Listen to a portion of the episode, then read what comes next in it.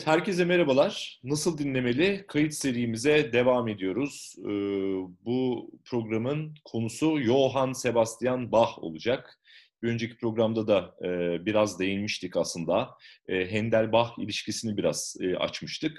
E, artık dinleyicilerimiz eğer YouTube kanalından izler izlediklerinde açıklamalar kısmında e, üzerine konuşulan e, müziklerin video örneklerini, Onur Türkmen'in çok değerli e, müzik tarihi notlarından e, aldığımız video örneklerini de e, izleyebilecekler. Oradan da açıklamalar kısmını mutlaka takip edebilirsiniz. E, evet, Hendel'den e, Hendel-Bach kıyaslaması e, yaparken şöyle bir şey değinmiştik diye hatırlıyorum. E, hani Bach sanki birisi beğensin, e, biletler satılsın, siparişler büyüsün e, endişesi taşımayan bir besteci. Yani sanki e, kendisi için sadece eser yazıyor ve eser üretiyor ve başka bir kaygısı yokmuş gibi bir profil çiziyor. Ve o dönemde de bildiğim kadarıyla sadece bir yani bir organ, org üstadı olarak biliniyor. Bach nasıl bir profil bizim için? İstersen önce Bach, Bach'ın profiliyle başlayalım. Onur. Olur. Ee, yani Bach için bu söylediğin konuş söylenebilir. Ee, belli eserler için. Ee, mesela Art of Fugue, bu Fugue Sanatı isimli eseri için bu söylenebilir. Hı. Ama yine de genelde herhangi bir 18. yüzyıl bestecisi dediğin gibi opera yazmıyorsa eğer Bach gibi, Bach işte bunu çok söyledik, opera hiç yazmamış. Yine de tabii patronu ne istiyor istiyorsa onları yapıyor. Ee, şeyinde, Bach'ın da e, her zaman bir belirli bir maaşlı işte çalışmış. Hiçbir zaman e, serbest çalışmamış bir besteci. Hı hı. Şimdi Bach'ı bence ele almak için üç temel kavramı iyi anlamak gerekiyor. Hı hı. Birincisi e, bu 15. yüzyılda özellikle Almanca konuşulan topraklarda yükselen işte reform hareketi, Martin Luther'in hareketiyle e, protestanlığı ne olduğunu iyi anlamak gerekiyor. Onu birazcık bir iki cümleyle açacağım. Tabii çok geniş bir konu ama bir iki cümle söylemek istiyorum. Sonra e, Bach'ın e, sırtını yasladığı gelenek var, bir gelenek var. Stadtpfeifer geleneği yani şehir çalgıcılığı geleneği. Bunu iyi anlamak gerekiyor. Babasından ee, gelen galiba değil mi o? Efendim? Babasından gelen bir gelenek galiba. Tabii tabii bunlar aile geleneği evet. Bir de e, o dönemde 30 yıl savaşları, o dönemde dediğim aslında Bach'tan bir iki jenerasyon önce 30 yıl savaşlarından sonra Almanya'nın savaşın yaralarını sarmak için e, sanat ve kültürü bir e, iyileşme aracı olarak görüp ciddi bir kültüre yatırım yapması ve bununla bağlantılı olarak bugünün e, filarmoni orkestralarının köküne, kökenini oluşturan Collegium Musicum kurumlarından bahsetmek gerekiyor. Yani bu üç tane işte iki gelenek ve bir kurum kurumsal kimlik Bach'ı aslında iyi niteleyen, niteleyen bir şey. İsterseniz sondan başlayayım. Kolekum Musikumlar dediğim gibi 30 yıl savaşlarından sonra Almanya'da sanatı topluma yayma böylece bir üst kültür oluşturarak bir iyileşme dönemi hem ekonomide, politikada, kültürde bir bütünleşme ve iyileşme politikalarının bir sonucu. Kolekum Musikumlar aslında bize şunu söylüyor. Neden bugünkü filarmoni orkestralarının temeli dedim? e, bu orkestraların içinde profesyonel müzisyenler de oluyor ama ağırlıklı amatör müzisyenler oluyor. Yani kim olabilir bunlar? Büyük çoğunlukla o, üniversite öğrencileri veya e, diğer amatör müzisyenler, yani dişçi olabilir, kasap olabilir, herhangi birisi de orkestralarda çalıyor. Böylece gönüllülerin oluşturduğu bir yapı. Tabii sponsorlarla, devlet desteği sponsorlarla işliyor. Yani bugün Berlin Filarmoni Orkestrası nasıl çalışıyorsa o da öyle çalışıyor ama temeli e, şeye dayanıyor. E, yani orkestrayı kim yönetiyor? E, şeyler, e, müzik severler yani amatör müzisyenler yönetiyor. O yüzden dedim filarmoni orkestralarının e, şey ne diyelim kökeni buraya dayanıyor. Bach özellikle e, ömrünün sonunda son çalıştığı e, kurum, e, şehir olan e, Leipzig'te bu Collegium Musicumlar için çok fazla müzik yazıyor. Onların e, yönetimini Telemann'dan devralıyor Ve böylece aslında daha e, günümüz orkestra müziğine, orkestra repertuarına yaklaşan çalışmalar içinde bulunuyor. Çünkü bunlar kilise müziği değil, daha halka açık e, konser durumları için müzik yazmış oluyor. Yani Bach'ın e, en şeyi, en modern e, yaşama yaklaştığı eserler aslında veya ortamlar Kollegium Musicum'da oluyor. Stadtpfeifer'i şöyle açıklamak isterim. Bu aslında Bach'ı kim olduğunu çok iyi anlatıyor bize. Almanya, e, Almanya'yı şöyle okumamız gerekiyor. İşte Fransa'ya, İngiltere'ye, Hollanda'ya göre e, sömürgecilikte çok geri kalmış. Bir anlamda coğrafi olarak da biraz sıkışık bir coğrafyada e, konumlanmış bir ülke Almanya. Bu yüzden geç, yani sömürgecilikte çok geride kalıyor. Geç endüstrileşiyor, geç şehirleşen bir toplum olarak karşımıza çıkıyor. E, bu yüzden de Orta Çağ gelenekleri yaşıyor. Diğer ülke mesela İtalya'ya göre, Fransa'ya göre daha uzun yaşıyor. Belli bir endüstri, endüstriyel oluşumdan çok bu Orta Çağ gelenekleri yaşıyor. Stadtpfeifer geleneği de biraz bizdeki Osmanlı'da da vardır. Loncalar yani meslek odalarına benziyor. Bu ne, neden önemli? Çünkü e, bir aile geleneğinden geliyor Bach. Yani kuşaklar boyunca bunlar hep müzisyenler. Şimdi bu ne söylüyor bize? Bu bize şunu söylüyor. Bu insanlar müziği bir sanat yani bir e, ilericilik ortaya koymak, bir sanatçı bir kimlik ortaya koymak, yeni bir fikir atmaktan çok bir zanaat olarak algılıyorlar.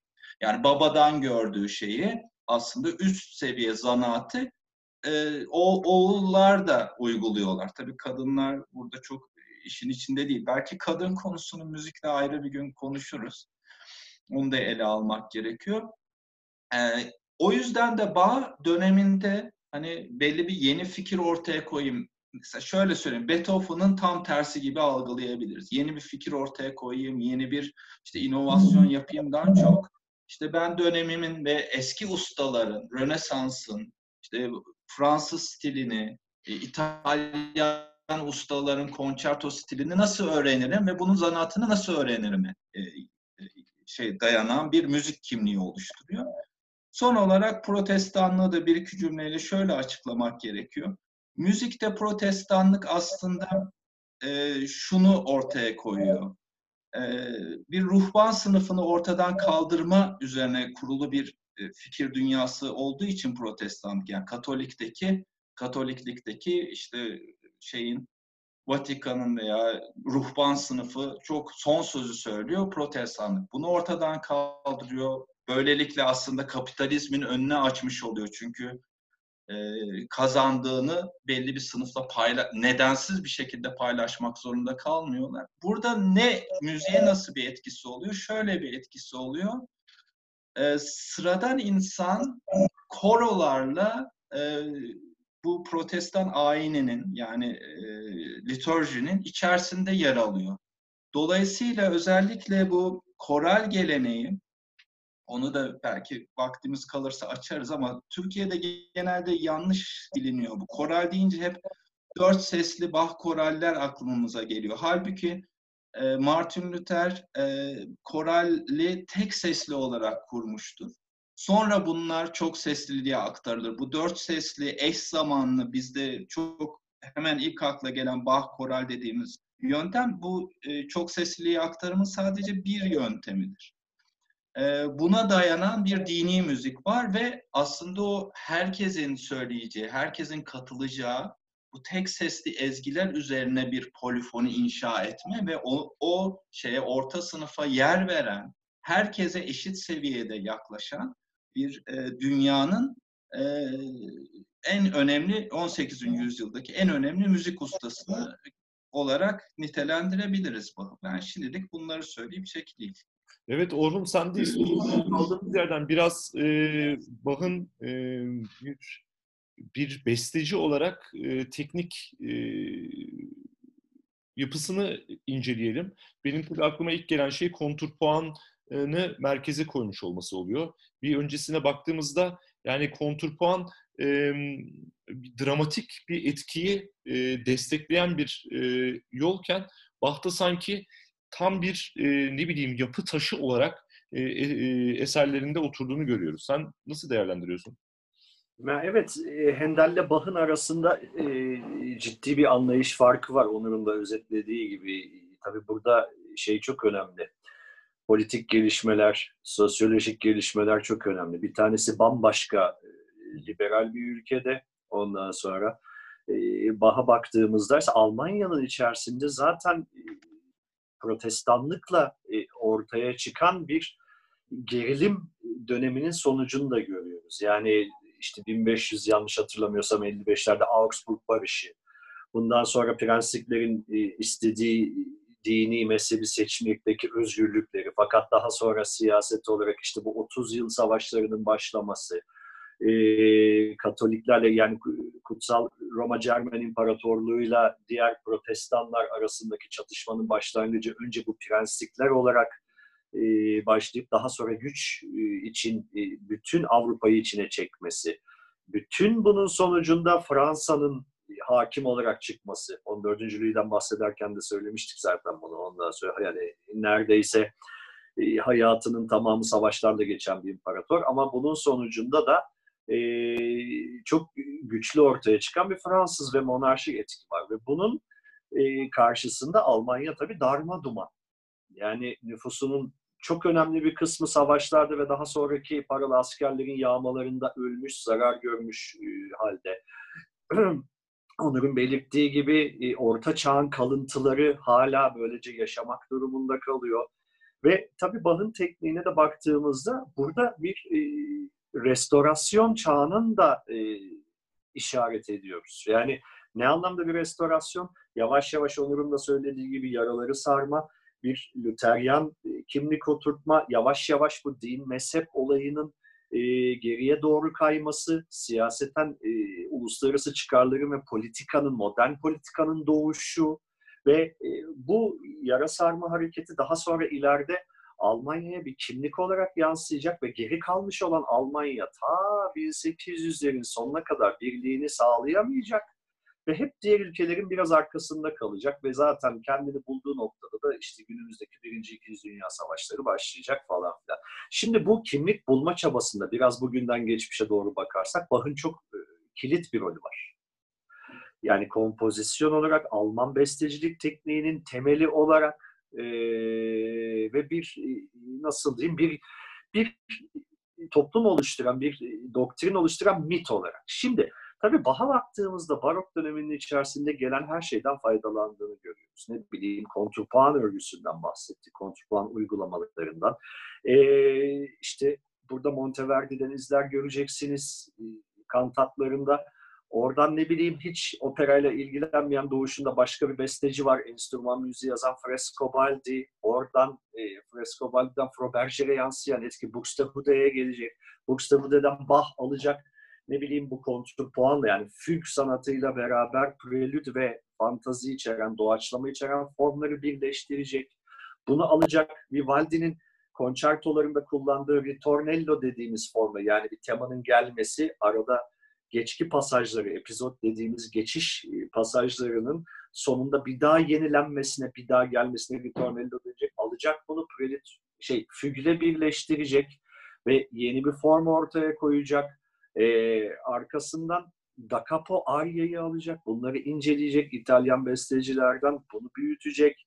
Bazen daha çizgisel formlu kantatlarda aryalar e, meydana getirecek. Fakat tabii Leipzig'te bu Luteryan kilisenin kendini bulmasıyla beraber 30 yıl savaşlarından sonra burada ayinleri de şekillendirecek baktığımızda ve bunu aslında kendi de işte bu Advent konserlerinin başında e, pardon pazar ayinlerinin başında planlayacak akış ne olacak. Bir prelüd olacak, orta doğaçlamalar, arkasından cemaat bir şey söyleyecek. Belli bir akış da yaratacak aynı zamanda. Dolayısıyla çok büyük bir Onur'un da söylediği gibi Alman orta sınıf, Alman kent soylusu için bir hem nasıl diyeyim dini bir format hem bir taraftan tüm seküler müziklerden etkilenmiş yeni bir söylem biçimi yani nispeten dünyevi olan bir din anlayışı için orta orta sınıfı bunun içine çekerek bunun içerisine işte amatör müzisyenleri çekmek gibi bir sistemden bahsedeceğiz. Ee, ve kontrpuan burada artık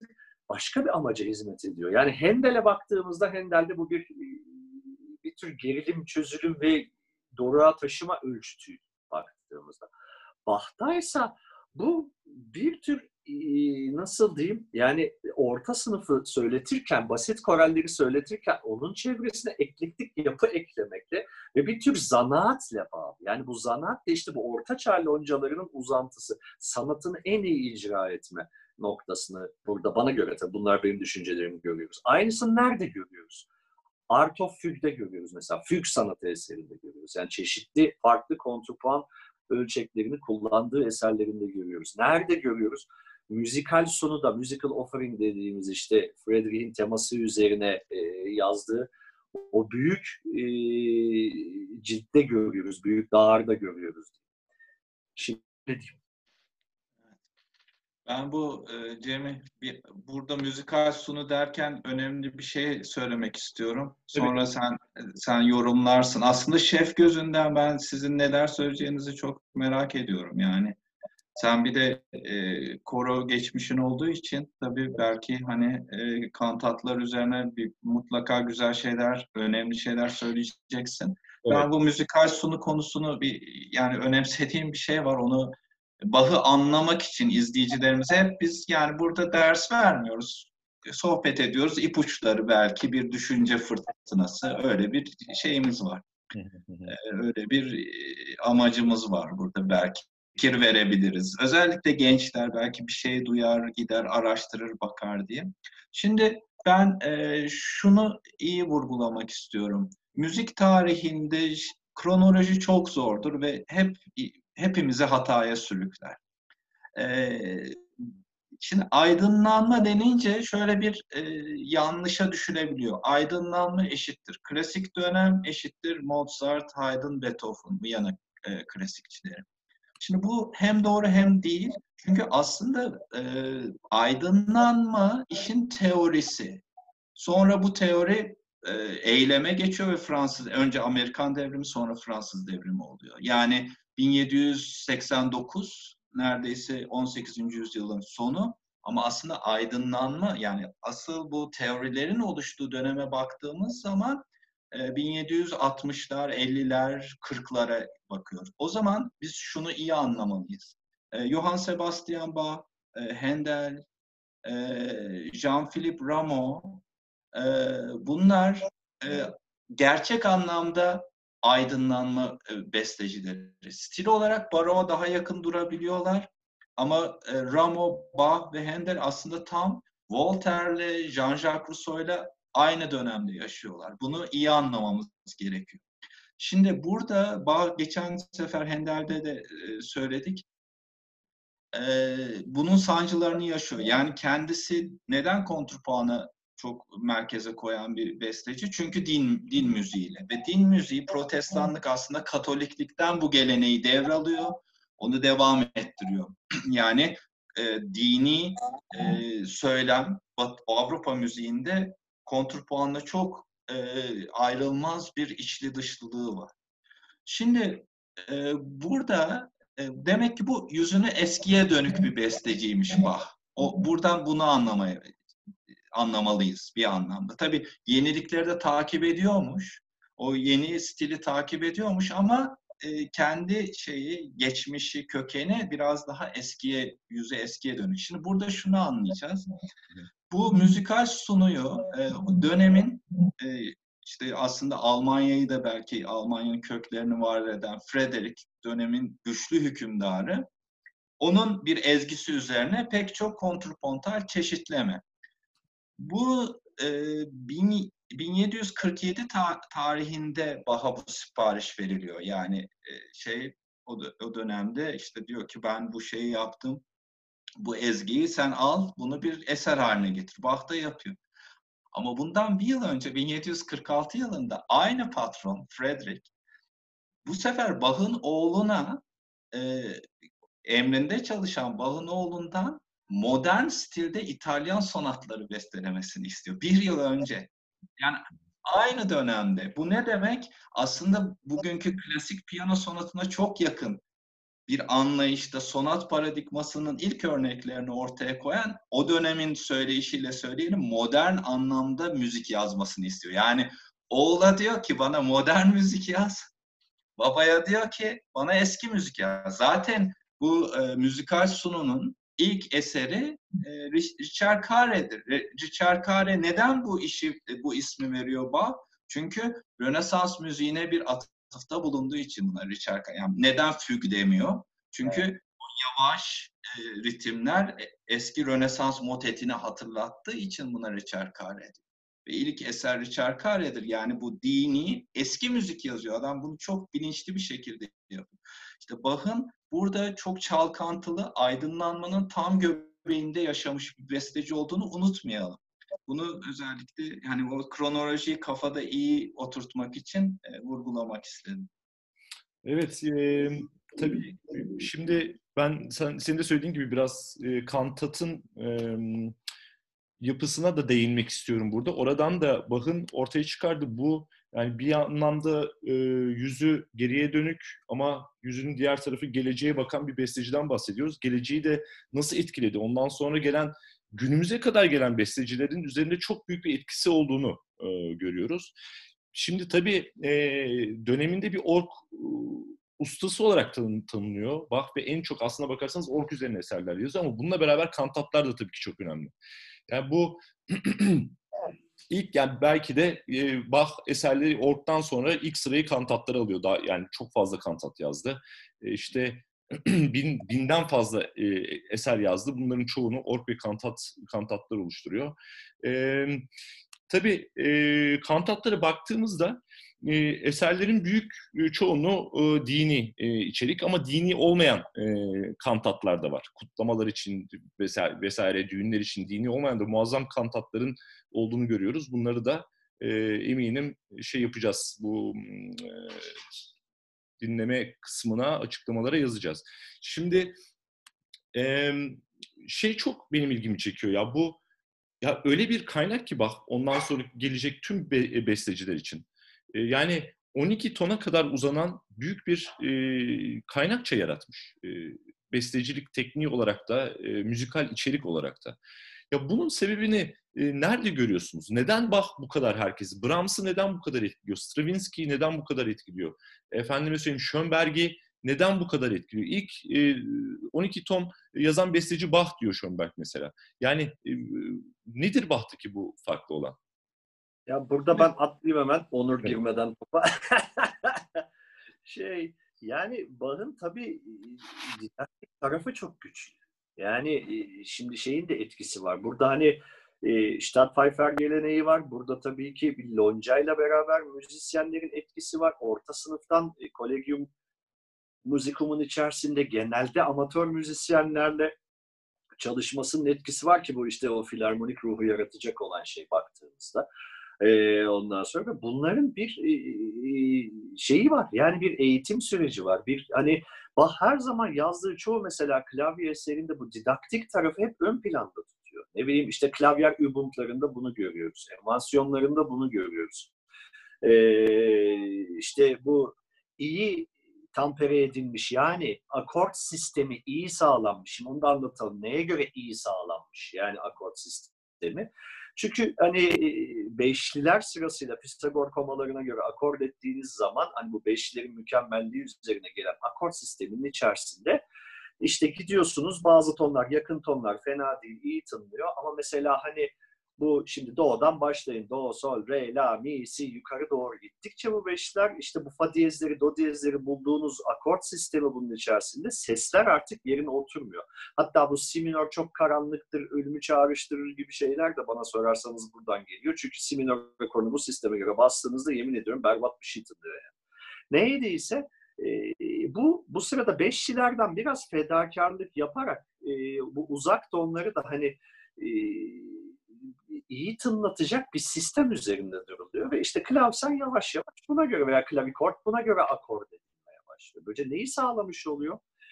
Tüm işte 24 tonun içerisinde gezilme ve bunların içerisinde bir şey icra edebilme imkanı çıkmış oluyor. En azından klavyeli çalgılar için. Hani dolayısıyla e, Bach bunların içerisinde de hem ustalığını gösteriyor. Yani bana sorarsanız burada zanaat ve lonca kavramı, hani zanaat kavramını, Stadtpfeifer geleneğinden gelen o loncanın zanaat kavramının çok büyük etkisi var. Bir usta çırak geleneği ve bu usta çırak geleneğinin içerisinde e, didaktik tarafı Bach'ın çok kuvvetli.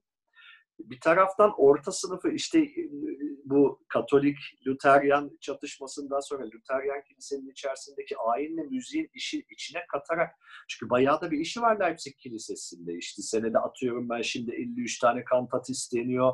İşte Kutsal Cuma için eser isteniyor. Bir organizasyon şeması var. Yani bir toplum modellemesi var burada baktığımızda. Almanya bütün yaralarını sarıyor. Leipzig özeline, Saksonya özeline baktığımızda da bu hani Dresden, Leipzig gibi Luteryan şehirlerde mevcut. Ama enteresan aynı tarafta yine Bach bu sefer bir Katolik missası da yazıyor biliyorsunuz. Yani Saksonya elektriğinden bir şey almak için. Burada şu da var. Yani hala orta çağda bir serf gibi çalışan aydınlanma çağının içerisinde olsa da bir hizmetkar olarak çalışan Bach da var. Şimdi Friedrich'in oğluna modern eserler besteletiyor olması ve Fransız modasını yakından takip ediyor olması bir şey. Bach'a ki o kadar acayip bir temadır bilirsiniz. Do, mi, sol, la, si, bekar, sol, fa, fa, mi, mi, re, re, bemol, do, si, sol, do, fa, mi, re, do. Garip bir tema. Resmen artık ben orada şeyi anlamıyorum. Bu kişisel yorumum. Yani yani Bach'ın hünerinin seviyesini mi görmek istiyor? Bu eski ve artık dinozor olmuş ustanın çünkü ölümüne birkaç yıl var seviyesini görmek istiyor. Onun büyüklüğüne karşı bir sorgulama mı var? Ondan sonra e, bu eski stile karşı bir hadi bakalım bundan da bir yaz tarzı bir, bir şey mi var? Tabii onu söylemek zor, spekülatif. Ama e, tabii adamın verdiği cevap bunun üzerine çok ilginç. Yani yine yüzünü geçmişe dönüp önce üç sesli Richard Carl'la başlıyor. Sonra manyakça işler yapıyor. İşte bu yengeç kanonları ters çeviriyorsun, koyuyorsun, alto partisi çıkıyor, bir şey yapıyorsun, bilmem ne oluyor falan. Büyük bir zeka oyunu var. Ve en sonda yine geliyor bu sefer işin en doruk noktası olan altı sesleri çarkarda bitiriyor. Bak. Yani yine yüzünü buraya dönüyor. Bu enteresan. Fakat Bach'ın bu kadar daha sonraki besteciler için önemli olmasında tabii 19. yüzyıl boyunca özellikle ikinci yarısından itibaren Almanya'nın birleşme çabalarındaki köken kaygısı mevcut. Artık protestanlaşmış bir Alman imparatorluğunun içerisinde çünkü Bach'ın döneminde artık Katolik Kilisesi de kuzeyde çıkıyor. Voltaire diyor ki artık diyor, kutsal Roma saldı. Şimdi buradan geliyoruz bir yüzyıl sonrasına. Almanya başka bir şeyin içerisinde. Endüstri devriminin içerisinde. Ve burada da bir milli bir bağlayıcı faktör oluşturuluyor. Şimdi bakıyorsunuz e, Brahms gibi biri var. Bu daha sonranın konuları ama geçmişe doğru yüzünü dönecek. Beethoven'dan örneğin alacak. Wagner Liszt işte ileriye doğru gidiyor. Fakat Schönberg'in veya daha sonrasının döneminde baktığınızda bizim kompozisyonumuzun temeli nedir dendiğinde işte bu Bach'ın monotematizminin ondan sonra onun bu envansiyonlarında kontrpuan içeren eserlerin içerisindeki motiflerin geliştirilmesi prensibinde motiflerden yaptığı köprülerde o ritornello kurgusunu formu oluşturmasında ama en önemlisini bir daha üstünden yani geçmek istiyorum. Bu motifler üzerine kurduğu kompozisyon yapılarında Bach çok ciddi bir didaktik örnek oluyor diye düşünüyorum. Ama tabii bakalım Onur Maestro ne diyecek? Estağfurullah. Ee, bu arada şey e, dinozor falan dedin.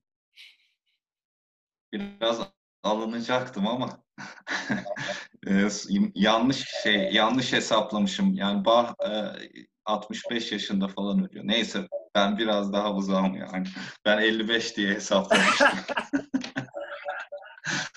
O yüzden bir ara çok üzüldüm. Sen konuşurken hesap yaptım. 55 değilmiş, 65 yaşında ölmüş. O yüzden biraz rahatladım. Yok, Şimdi rahat hani konuşacağım. şu hemen o noktayı da bir aç.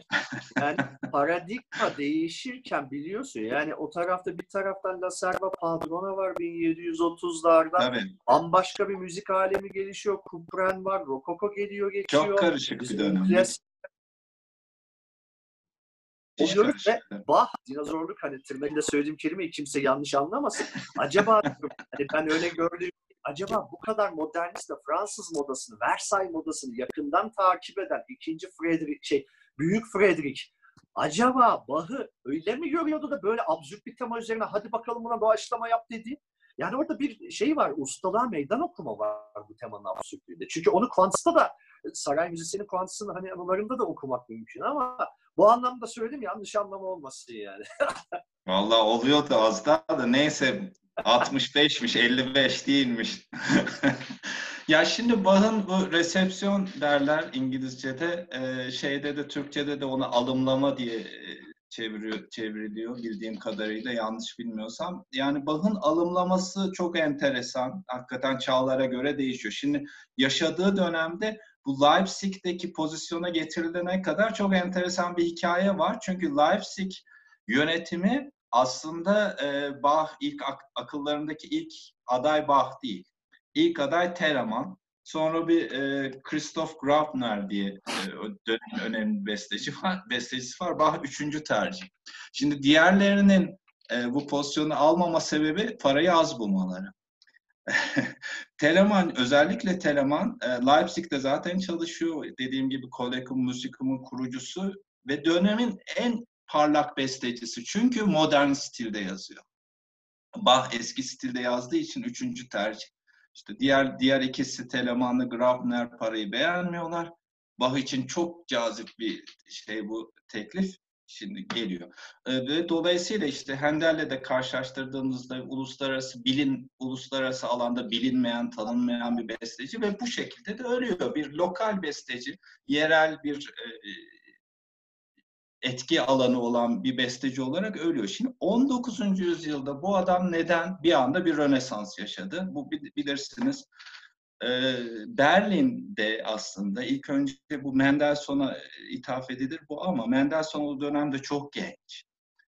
Onun hocası var Zelter, o Kasper Zelter, onun aslında bir şeyi var, bir düşünce, bir ne diyelim, bir akım var. Yani bunlar bir Almanlık müzik tam o dönem işte Almanya'nın bütünleştiği 19. yüzyılın işte ikinci ilk ilk çeyreğinde diyelim Almanya Almanya olmaya başlıyor. Artık Avusturya'dan kesin olarak kopmuş. Bu dönemde bir Alman kimliği oluşturmak zorunda hissediyorlar.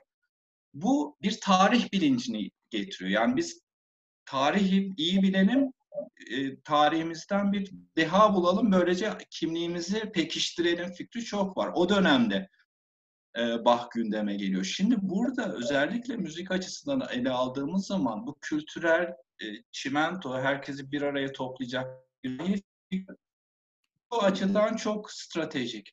Bu bulunan figür Bach, Johann Sebastian Bach aslında Viyanalı olmaması yani Viyana klasiklerinin dışında bir deha bulmuş onlar için çok temel. Çünkü Viyana Katoliklikte kalıyor. Almanya gibi hemen kapitalizme, parlamenter sisteme bu kadar çabuk adapte olmuyor. Monarşi de diretiyor, Katoliklik de diretiyor.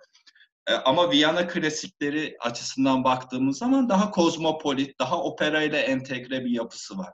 İşte burada Bach müthiş bir fikir olarak giriyor. Yani Orhun'un da dediği gibi çok pedagojik, e, teorik olarak pek çok besteciye yol gösterebilecek, protestanlığın doruk noktası olması ve Viyana, Viyana e, kültüründen çok uzak ama Alman kültürünün temsil edebilecek bir figür olması kucaklanıyor.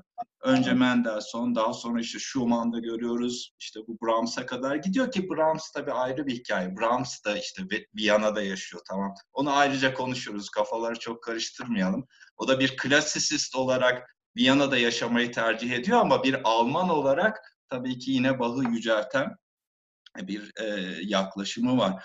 Burada bir anti-Viyana durumu 19. yüzyılda e, e, Avusturya'dan kopmuş Almanya'nın biz nasıl kendimizi lanse edeceğiz meselesinde gerçekten kilit bir figür olarak e, tam denk düşüyor ve çok büyütülüyor. Yani bunu şey, hak etmiyor da anlamında söylemiyorum. Ama yani burada biz aslında Türkiye'deki e, müzik insanları olarak şunu iyi anlamalıyız. Ben bunu vurgulamak isterim burada. Mutlaka besteciler bu şeyi, bu şöhreti, bu e, ne diyelim saygıyı hak ediyorlar. Hepsi çok büyük figürler. Bach da öyle hepsi yani bu konuştuğumuz. Bunda, bunda hiçbir şüphe yok. Bunu sorguluyorum gibi anlaşılmasın sözlerim. Ama bu insanların arkasında onları büyüten bir edebiyat, yazılı destek olmasa elbette ki bu kadar evrensel bir düzeye ulaşmayacak onların ünleri. Yani evet onlar büyükler, hak ediyorlar ama kültür buna bir yatırım yapıyor. Yani Bach 19. yüzyılda keşfediliyor ve üzerine müzikolojik çalışmayla bu büyütülüyor ve bugün biz de o yüzden Bach konuşuyoruz. Eğer e, sadece eserleri olsaydı, bir müzikolojik çalışma olmasaydı, kitaplar, makaleler yazılmasaydı bizim haberimiz bile olmayacaktı. Bu bir e, ne diyelim, e, bu bir e, strateji, e, bir süreç ve aslında kültür modern dünyada böyle yaratılıyor. Yazıyla ve edebiyatla büyütülerek bir e, konu haline gelebiliyor. Yoksa tartışılmayan şeyin modern dünyada pek yeri olduğunu düşünmüyorum ben. Evet şey Mendelssohn hikayesi gerçekten ilginç. Benim de bildiğim kadarıyla sen, e, Mendelssohn'un bu e, Mateus Pasyonu e, seslendirmesiyle e, Bach'ın eserlerine ilgi ortaya çıkıyor. Bir anlamda romantikler işte Schumann, Brahms, Liszt, efendim sonra e, işte neoklasikler, Stravinsky, Hindemith, e, 12 ton müziğiyle ve e, dizisel müzikle de e, bir anlamda Schönberg ve ben, e, Bartok e, buraya uzanan bir çizgide e, bütün Batı dünyasında e, gerek dini gerekse din dışı yapıtlarıyla e, bak gerçekten e, yani sonsuz yani bir sonsuz çağa bakan bir örnek olarak karşımıza çıkıyor. Öyle öyle. Öyle. Ama evet. işte üçüncü tercihmiş diye ben de diretiyorum. evet, bir sonraki programda Ramo e, yapıyor olacağız galiba. Evet. Diyorsan onu da ya, Haydn'ı yine erteledik. Haydn'ı erteliyoruz. Evet, evet. çünkü e, çünkü yani bu bu kadar konuştuktan sonra şu aydınlanmayı bir hani bir sağlı sollu konuşalım da Haydn'ı öyle geçelim. Pergolesi'yi de konuşalım işte. Romo'yu konuşurken Pergolesi'yi de bu komik operanın çıkışını da konuşalım. Öyle Haydn'ı daha rahat rahat konuşuruz. Kesinlikle. Kesinlikle katılıyorum. Yani bunlar olmadan o tarih bağını kurmak zor. Hatta şey izleyip merak edenler için ben her zaman söylediğim bir küçük şeyi de vereyim çalışmayı. Jean-Jacques Rousseau bilimler ve sanatlar üzerine söylev ya da insanlar arasındaki eşitsizliğin kaynağına şöyle bir göz atarlarsa biraz da rahat olur. Evet tabii çok iyi olur. Çok iyi olur. Rousseau'dan çok bahsedeceğiz. Ramon'un can düşmanı. doğru doğru. evet. Evet. O halde görüşüyoruz bir sonraki programda. Çok teşekkürler. Görüşüyoruz. Görüşürüz. Tamam.